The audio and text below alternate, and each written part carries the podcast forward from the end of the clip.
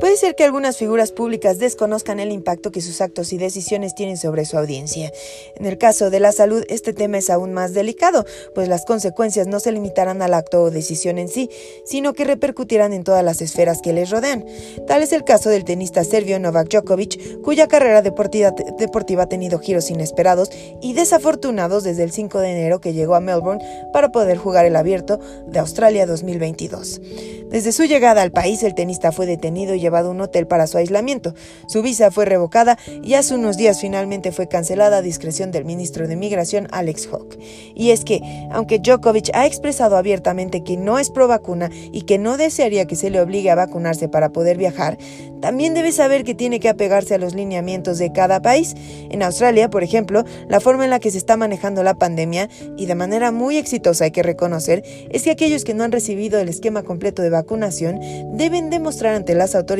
del país que, por algún motivo médico de importancia, no pueden ser vacunados. El tenista llevaba su exención médica, sin embargo, todo parece indicar que esta no fue suficiente y el gobierno sostuvo su argumento de que él representaba una amenaza para la salud pública.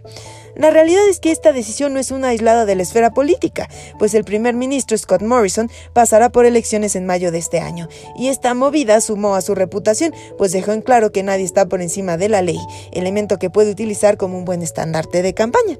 Ciertamente la decisión de no vacunarse ha tenido consecuencias gravísimas para su carrera y por ende su imagen, y es que los problemas que ha enfrentado desde su llegada al país han sido muchos y la cancelación por tres años de su visa y su deportación son, gran, son de gran importancia, pues este precedente es uno que ha hecho que también el gobierno francés deje en claro que para participar en el torneo Roland Garros, tenistas público y profesionales implicados deberán contar con el esquema completo de vacunación, lo que podría dejarlo fuera de la competencia. Hay que recordar que hasta el día de hoy Djokovic es el tenista mejor clasificado del mundo y que de haber jugado y ganado el abierto de Australia se convertiría en el jugador con la mayor cantidad de Grand Slam ganados en la historia, por lo que no participar implica un fuerte golpe para su imagen presente y futura. Si bien de momento cuenta con el apoyo de su país, el que no participe traerá consigo otras consecuencias, pues sus patrocinadores también se están manifestando sobre el tema. Por ejemplo, la marca Lacoste señaló que se sentarán a dialogar con Ole y agradeció que el se lleve en buenas condiciones para